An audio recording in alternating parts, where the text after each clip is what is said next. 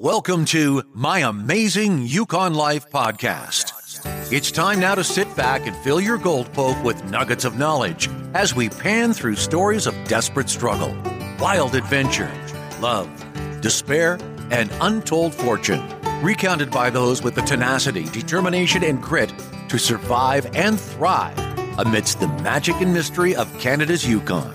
And now, your host, affectionately known as Trapper Dan Yukon's Renaissance man, Daniel Haley. Greetings, everyone. Thank you so much for joining me today on the very first episode of my Amazing Yukon Life podcast. Now, of course, you're wondering what this show is about and perhaps who is it for.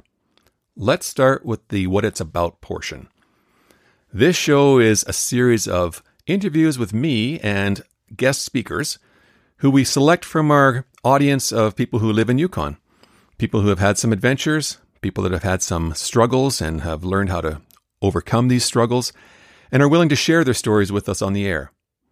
Now, this doesn't disclude people who have since lived here and left, because I'm seeing lately on the Facebook pages that a lot of people who are no longer living here have incredible amounts of knowledge in regards to, let's say, the Alaska Highway being built, for instance, or the fish ladder or power dam, or walking barefoot on the Chilkoot Trail because they didn't have the right shoes. Now, these kinds of stories, of course, are fabulous stories, but to have them told by the person that lived that adventure, that is where the real gold lies. Because only that person can have those subtle nuances, those subtle little giggles or chuckles in regards to the dilemma they found themselves in and how they overcame it.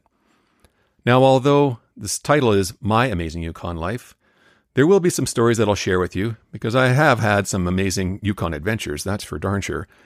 But more importantly, I'd like you to think about it as our amazing Yukon lives.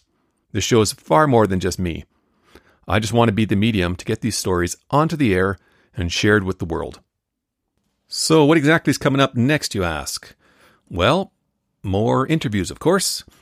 And if you have already hit your subscribe button on your podcast player, thank you for that.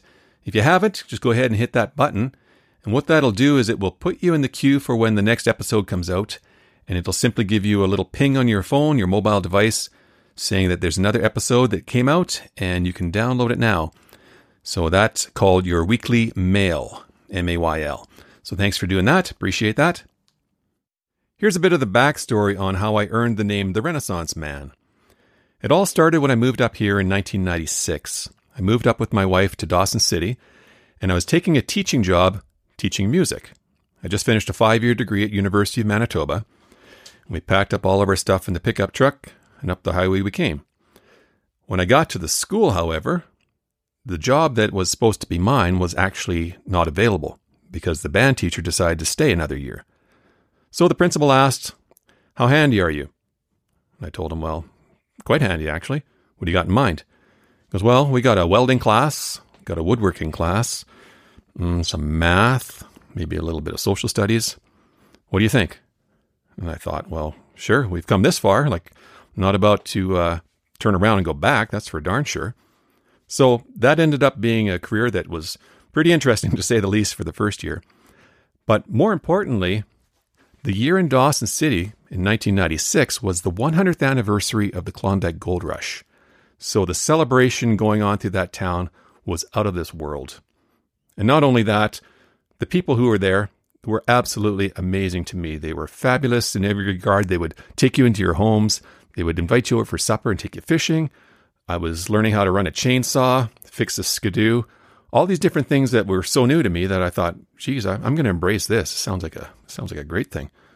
So I staked a gold claim like everyone was doing, or at least I thought everyone was doing dug a few holes in the ground, cribbed up some mine shafts, did all that stuff. And I learned some new terms such as schist and granite, garnet, magnetite, all those different words. So I was becoming a little bit of a backyard prospector. Not very successful, but definitely enjoying myself. The one word I was hoping to actually add to my vocabulary was gold. And of course, I just became one of the many men who toiled for gold under the midnight sun. And of course, the people around me who were successful miners, they'd come over every now and then and look and go, wow, that's ambitious. And I wasn't sure if it was sarcasm or if it was actually a, a compliment saying, yeah, you're kind of ambitious. But in hindsight, I think it was a little sarcastic. But regardless, they told me what I should be looking for and how to find it and how to pan. It was actually quite a good experience overall. Now, the rest of the time I spent scooting around on a little motorcycle and visiting places like the Shenandoah River, up the Dempster Highway, Indian River, and basically finding out about the history of the area. And of course, I knew a little bit before I went there. However, when you start to talk to people and you see what's been done in the past and how this incredible landscape has been fashioned through dredges, it's a bit of an eye opening experience to say the least. Fast forward the next 20 years, my wife and I moved to Whitehorse and we picked up some agricultural land and decided that we were going to do farming. So, the way you start with that is you have to clear a lot of trees. So, clearing trees with a chainsaw and a double track skidoo was an awful lot of work. And of course, we didn't have water, so thought, well, let's just spend $10,000 to buy a drilling rig and end up eventually spending $20,000 to save 10,000 because that didn't work. And that itself is an entire show of at least an hour. Let me tell you, I can speak to that like it was yesterday. That in itself was an adventure. Which I didn't overcome yet, but I haven't given up, and there's some more perseverance in that story, let me tell you. Over the last few years, I've built several tiny houses, and I've built some log homes. I bought a sawmill, chainsaw mill, and have cut my own cants out of locally grown trees on my property, and tried my hand at timber frame, Scandinavian log scribed buildings, and energy efficient houses.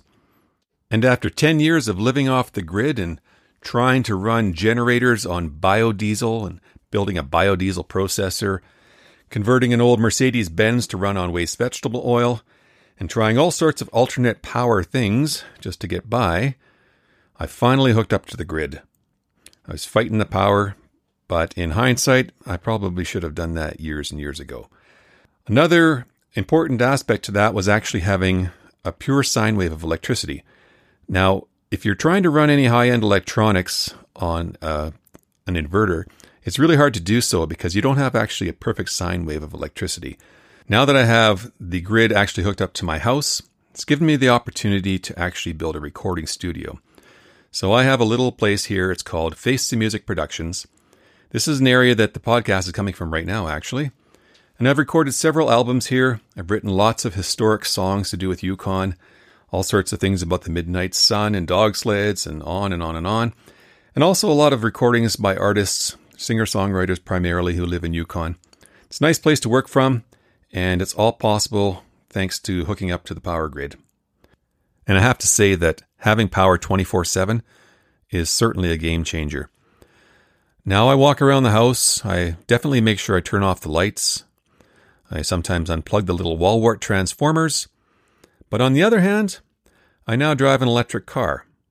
That's a bit of an irony, isn't it? Again, it's just hearkening to my curiosity about transportation and trying to make things work. And having biodiesel and trying that whole process for many years, I realize that's a whole lot of work. And it's a little bit of an, an ethical question, too. If you're growing your fuel and it's actually a food product, it just seemed a little bit wrong. However, I was using waste vegetable oil and trying to justify it that way, just getting rid of a waste product. So now back to my EV. This EV is new to me, only three years, but it's actually 10 years old, and it's an EV that I'll be talking about in the future. Since there is an EV group here in town, and I think it'd be great to have a conversation with these people and to bring them online and hear their stories and their pros and cons about having one of these in the north. Now, being a generally curious human being, I figured out long ago that the willing horse gets a heavier cart to pull.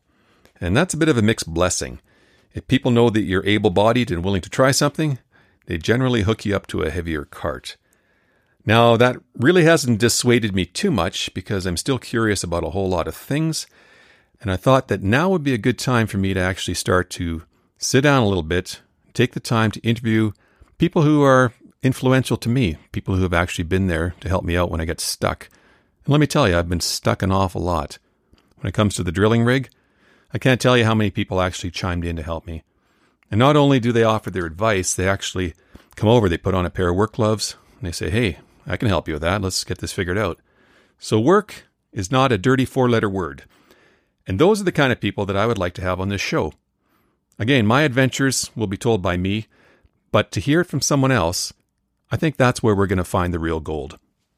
And as for the Trapper Dan name, you'll have to listen to the second show to find that out.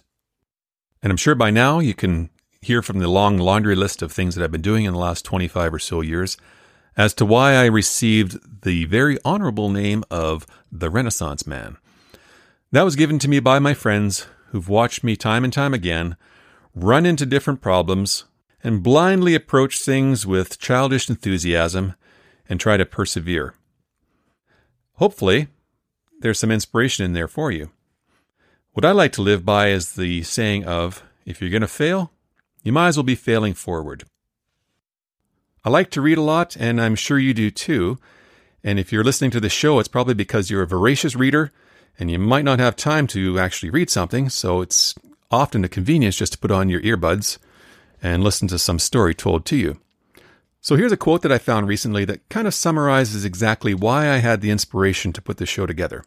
It goes like this I've learned that people will forget what you said, people will forget what you did, but people will never forget how you made them feel. Now let that sink in for a second. Anytime you've had a story told to you by an elder or just a friend, something changes in your body, something changes in your mind. You become a little bit of a different person. You walk away with a little bit of a treasure, and you have to think to yourself, okay, I'm just going to let that steep for a while and see exactly what that what that becomes later on. So what I'm hoping that you'll get out of this show is to have a story told to you by someone who you've always wanted to meet. Now, if you're anything like myself, you might have some regrets because some of the greatest people that you've known have since passed on. So I decided within the last few months that I'm not going to let that happen any longer. I want to get those people on the air, get their voices heard, and that will capture that energy, it'll capture that moment, and it'll preserve the heritage of what these people have done with their lives. So I'd like you to think about that. Think about people in your in your immediate family, in your immediate wheelhouse, so to speak, people that you think wouldn't mind sharing their story.